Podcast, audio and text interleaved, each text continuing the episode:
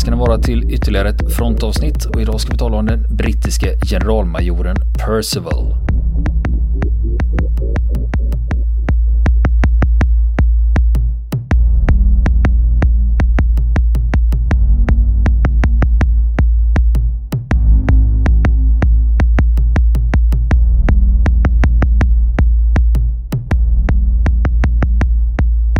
Ja, Niklas, vad är det som gör generalmajor Percival så intressant då? Du menar att vi måste prata om honom i ett helt program? Jo, det är så här. Han var eh, en av, var och är en av Storbritanniens sämsta militära ledare. Så betraktas han av många.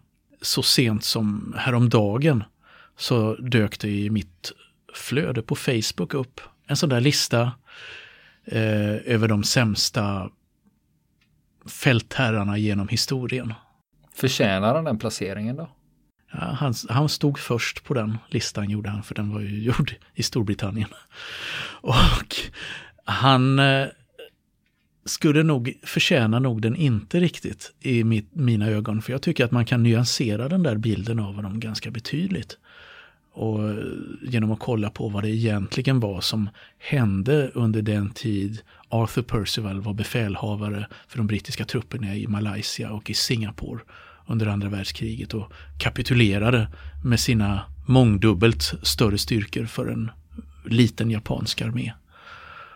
Och eh, det där har ju sett som en stor katastrof men eh, man kan fundera över vems felet var att den katastrofen inträffade. Alltså den 15 februari 1942 så drabbas Storbritannien av en stor militär katastrof. När den främsta flottbasen i Fjärran Östern, Singapore, faller i japanernas händer. Då, därvarande befälhavaren, då, generalen Arthur Percival, kapitulerar med sina trupper. Och eh, det där har lett till oerhört stor debatt i, ehm, i Storbritannien och till att eh, den här generalen fick sin karriär och sitt rykte förstört då i historieböckerna. Eh, men jag tänkte att vi ska kolla lite grann på vad han var för person och eh, vad som egentligen hände där. Det var lite grann som vår egen Kronstedt vid Sveaborg där som kapitulerade. Och gav bort den. Gav bort Sveaborg, Norden, Sveriges Gibraltar till, till ryssarna. Men om vi går tillbaka till Percival då det var en general som, eh, om man såg honom, skulle vara lätt att göra en karikatyr av. Och det fick han ganska mycket erfara efter andra världskriget sen. Han var väldigt lång, väldigt ranglig, en sån här eh, klassisk vältrimmad mustasch och två framtänder som stod ut. Han, klassiskt brittiskt. Ja, klassiskt brittiskt utseende i alla fall. Uh, lite grann sådär som man tänker sig en brittisk general på något sätt. Och eh, han sågs länge som en väldigt, eh, väldigt duglig officer. Och väldigt skicklig och god yrkesman inom det militära. Det visade sig då när han började sin karriär i början av 1900-talet eh, så var han, eh, ansågs han inte ha något speciellt läshuvud men han var en god idrottsman. Men det hämtade han in senare, de här kunskaperna då, och blev eh, väldigt oerhört kunnig, i alla fall på det militära och militärteoretiska området. Eh, han var en ung officer då under första världskriget eh, på västfronten. Han var med vid Somme 1916 som han överlevde vid då. Det är hundra år sedan för övrigt sedan Somme i år. Det ska vi återkomma till sen här när det börjar bli dags för årsdag och så. Till det, vad som hände där. Eh, han fick snabbt rykte om sig att vara en skicklig taktiker. Och eh, efter kriget så var han bland annat med i en brittisk expeditionskår till Ryssland 1919. Arkangelska expeditionen då, där man eh, skulle hjälpa de som var emot eh, den ryska revolutionen. Det gick inte så bra, man fick snart återvända då med svansen mellan benen.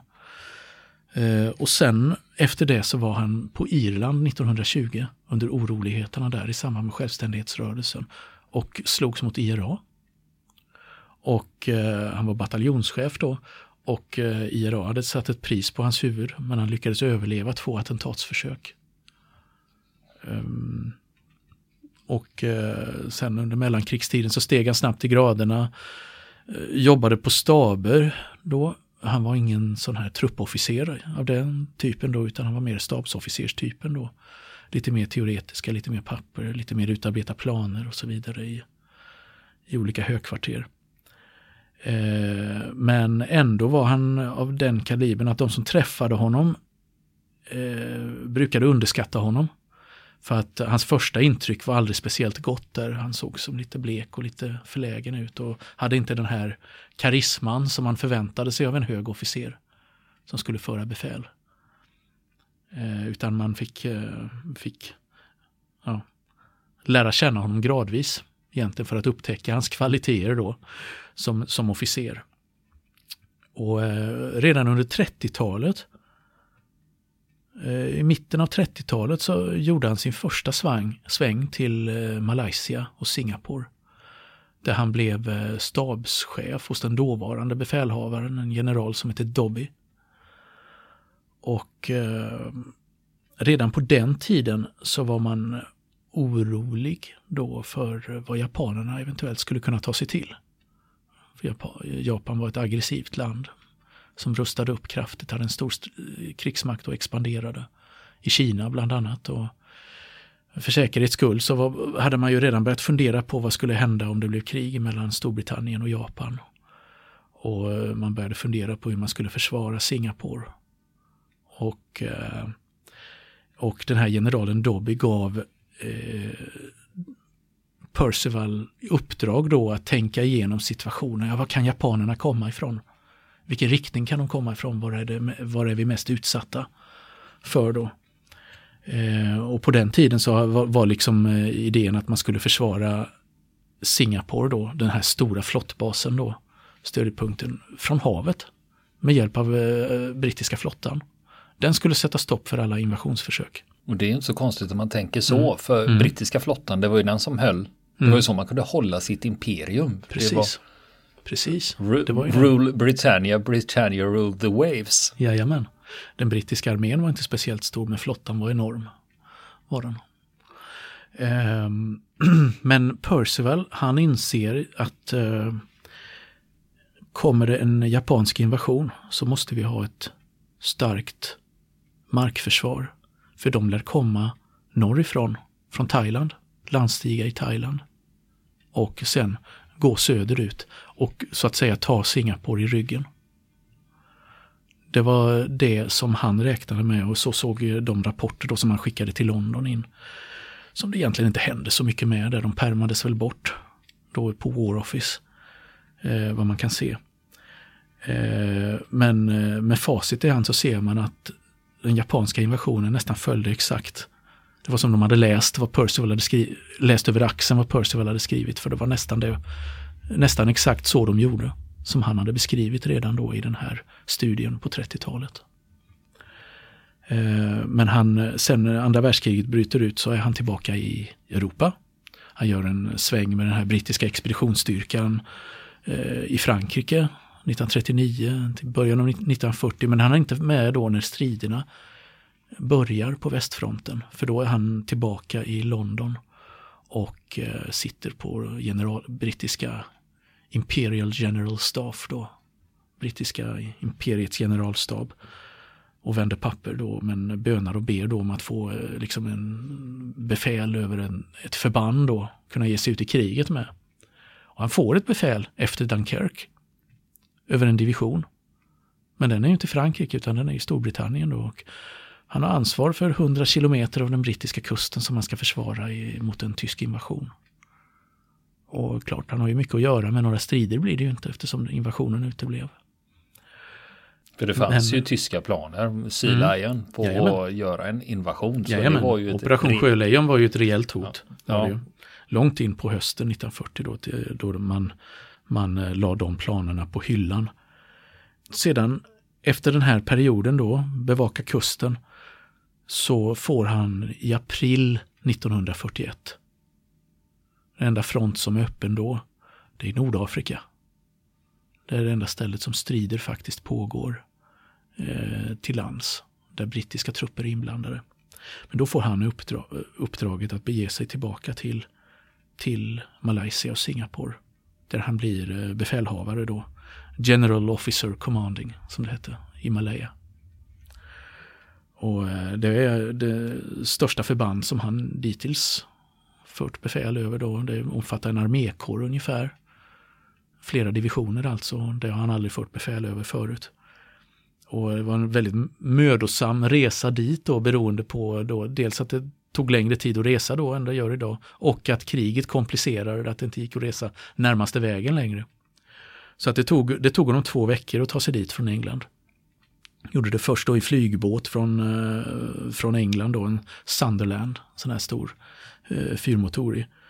Och via Gibraltar, Malta, Alexandria, Basra i Irak och sen till Karachi och så Rangoon i Burma.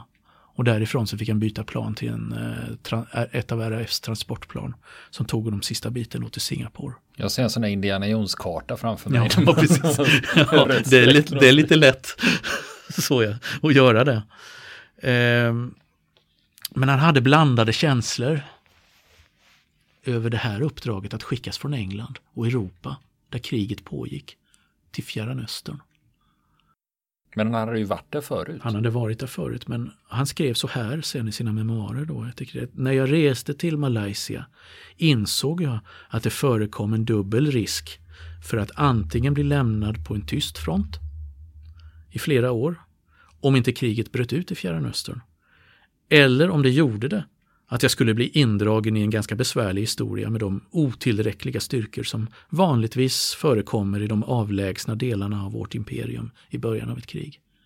Så det var liksom, det var inget bra alternativ någotdera. Antingen skulle han inte få vara med i kriget, var han rädd för, eller så skulle han stå där med byxorna nere när japanerna kom och ha liksom alldeles för svaga styrkor för att möta dem. Där, redan där låter det som man hade mm. bestämt sig för att misslyckas. Ja, lite så gör det. Och eh, som, som jag sa innan då att försvarsplanen den fokuserade på att man skulle skicka en flotteskadare till Singapore.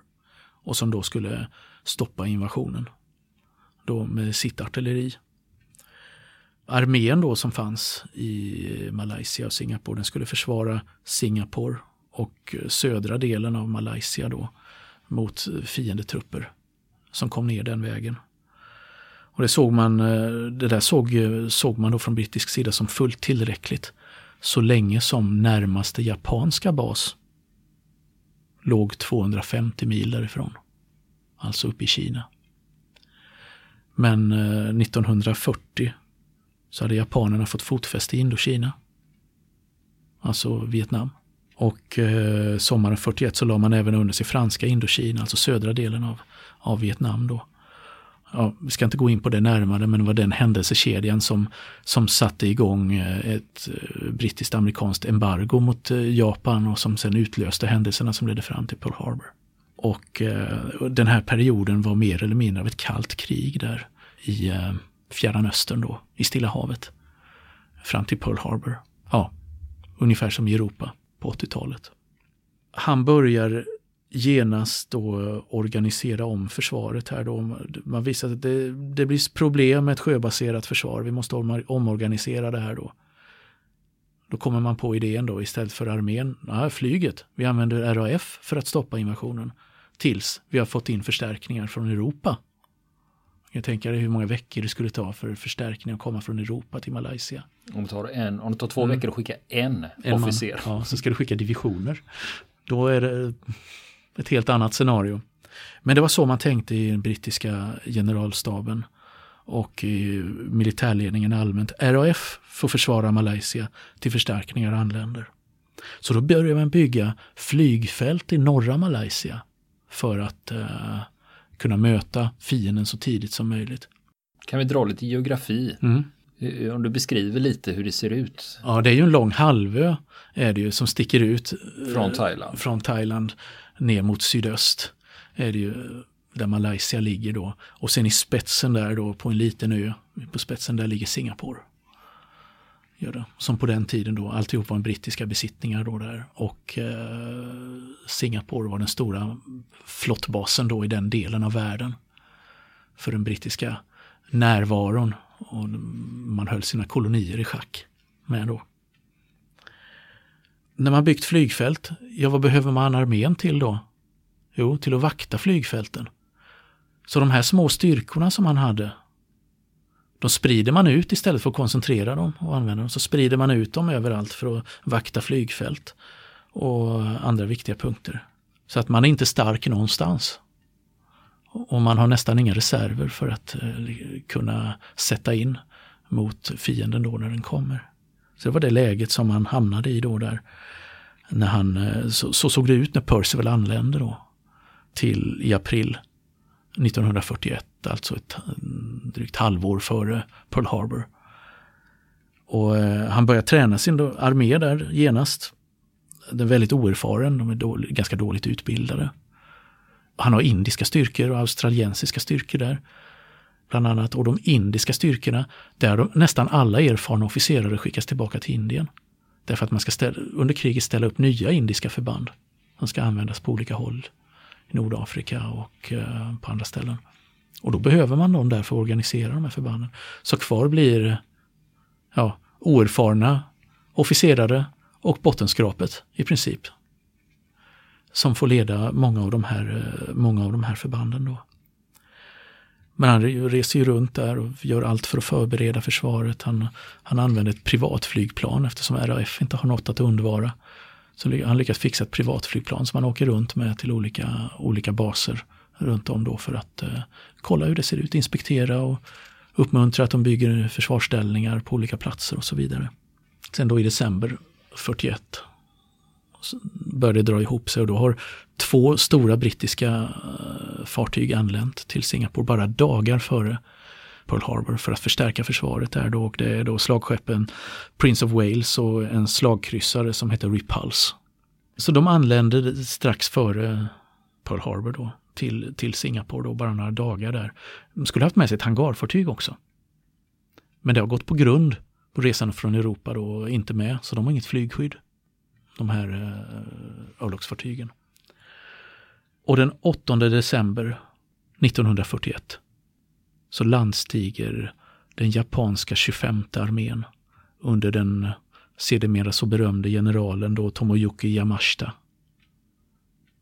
Precis som förutsagt vid Thailand och marscher, börjar marschera söder, söderut genom Malaysia för att ta Singapore i ryggen. Det här datumet är intressant. Vi säger att det är en dag efter Pearl Harbor, men det är det inte, för det är faktiskt en timme före attacken på Pearl Harbor. Datumgränsen eller? Datumgränsen, exakt. En timme före Pearl Harbor. Så utan någon förannonsering så landstiger man då från japansk sida då. Och gör den här eh, amfibieinvasionen då. Percival hade gjort bedömningen att ändå, trots de här problemen han hade, att det ändå skulle ta en viss tid för japanerna att ta sig söderut genom hela den här halvön med djungel och smala vägar och så vidare. Det går mycket fortare än han kunde ana för dem att ta sig fram. För de har 200 stridsvagnar. Själv har han inte en enda. Och dessutom har de japanska infanteristerna cyklar. Den känner jag igen den här historien. Mm. Just mm. om att, eh, att mm. cykeln blev en, det blev en framgångsmodell i en just den här kampanjen. Precis. För att infanteristerna kunde plötsligt förflytta sig så ja. mycket fortare. Ja. Mycket fortare än de brittiska trupperna ja. klarade av. Och det här är väl första mm. gången jag har hört talas om just den här eh, cykelframryckningen. Mm. Att man använt cykeln på det viset. På det viset, ja precis. Och i nästa avsnitt får ni höra fortsättningen om generalmajor Arthur Percival och Singapores fall. Och nu ska vi prata facklitteratur och den här gången ska vi prata om en bok som heter Krigare och den är skriven av krigsreportern Johanne Hildebrandt. Och eh, hon har varit inbäddad med det svenska förbandet FS 19 i mm, Afghanistan mm, och det var hon 2010. Just och innan vi fortsätter ska jag säga så här att eh, den här boken är gratis på nätet. För Johanne Hildebrandt tyckte själv att det var för dålig kunskap bland mm. svenska mm. befolkningen och eh, de svenska politikerna vad som pågick nere i Afghanistan. Mm. Så för att få större spridning så la hon ut den här gratis på förlagets hemsida. Ni hittar mm. en länk till det från våran Facebook-sida som heter Fronten. Mm. Så där kan man gå in och läsa den. Mm. Intressant bok. Du har läst den? Ja, vad är ditt bestående intryck? Ja, nej men det är ju just den här krocken mellan olika verkligheter som man säger, det är det intrycket man får. Den här, det lämnar efter sig en, den här känslan av bristen på förståelse för vad som, vad som händer där borta. De, som hon försöker förklara då. Och det gör hon jättebra. Det gör hon jättebra, ja. Det gör hon. Hon är ju en duktig reporter. Ja, vilken, hon har ju varit med i över mm. 20 år. Hon mm. började ju sin bana som krigsreporter. Jag får mm. jobba på Blekinge Läns Tidningar eller något som mm. lokalreporter när hon bestämde sig för att åka ner till Balkan mitt under brinnande krig. Och blev krigsreporter. Mm. Just det. Just och det är ju många, många år sedan. Och sen har hon varit anställd på Aftonbladet i 10-12 år någonting som just mm. krigsreporter. Just det. Men hon kände att eh, det hon bevakade nere i Afghanistan, att det gick inte liksom att få ihop det i artiklar, utan det krävdes nog en bok för att kunna få det här eh, sammanhållet. Det var så snuttifierat ja. ändå, rapporteringen från mm. Afghanistan. Ja, som egentligen, där nere. precis som fick ganska mycket från olika håll negativa reaktioner hemma i Sverige då. När hon försökte berätta den här historien, att hon såg som någon slags krigsfantast eller krigshetsare. Ja, typ. Ja. Eh, för att det fanns en sån eh, brist på förståelse då mm. i eh, olika politiska läger och i, även delar från allmänheten då. Och även från arbetsgivaren. Delvis har jag förstått då på Aftonbladet. Mm. Då blir det ju som sagt ännu viktigare när man eh, att grundligt skildra en vardag som ett antal då svenska soldater har ställts inför. Mm. För eh, ja. nu när vi pratar om svenskar i utlandstjänst så har vi ju en mm. eh, historia sedan 60-talet i Kongo. Eh, och sen hade vi Cypern, Libanon, Bosnien, Kosovo mm. och just nu pågår ju Mali. Mm. Och det är just det att vi, allmänheten har haft en bild av de svenska fredsbevarande trupper. Man använder så ofta det ordet fredsbevarande trupper.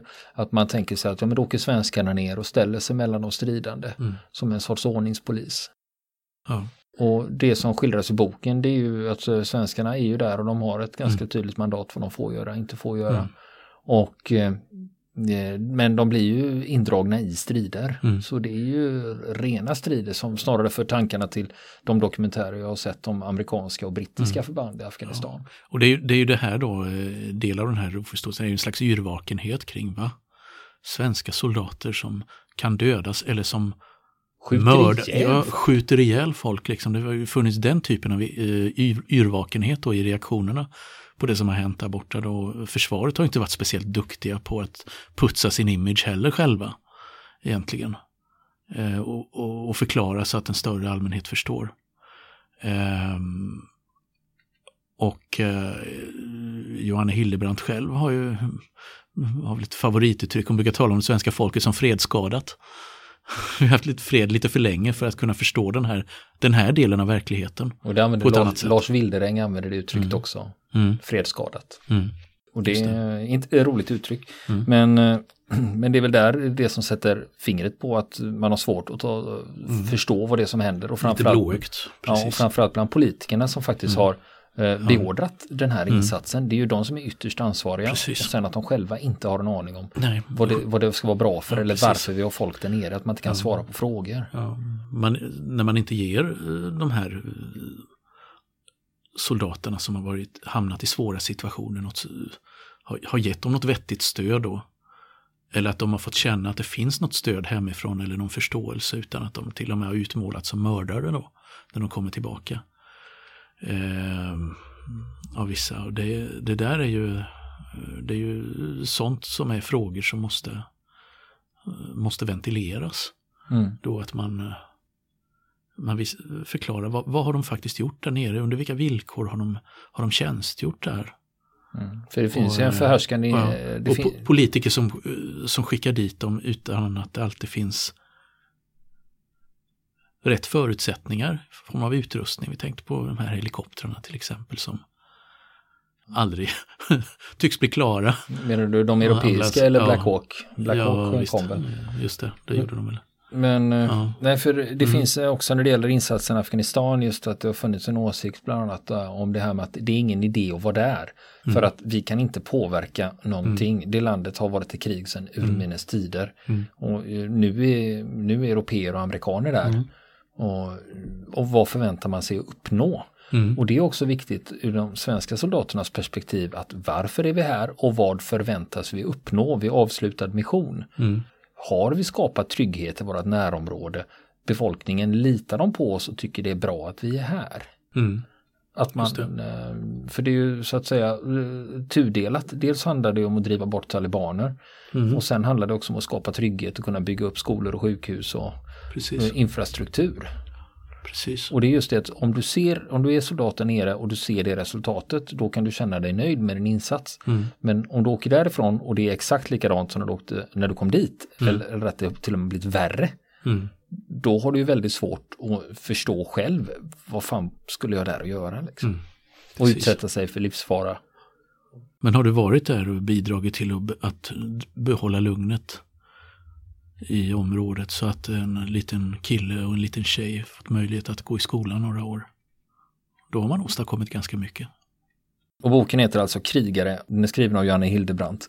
Och den finns, eh, vill ni ha tag på nedladdningslänken så ligger den på vår Facebook-sida. Och den är läsvärd. Man lä ja, jag har ju sett mycket dokumentärer om Afghanistan, eh, framförallt de brittiska och amerikanska insatserna. Men när jag läste den här boken så jag att jag mm. kunde fan ingenting om den svenska insatsen. Mm. Och nu vet jag lite mer om den i alla fall. Tack Johanna Hildebrandt.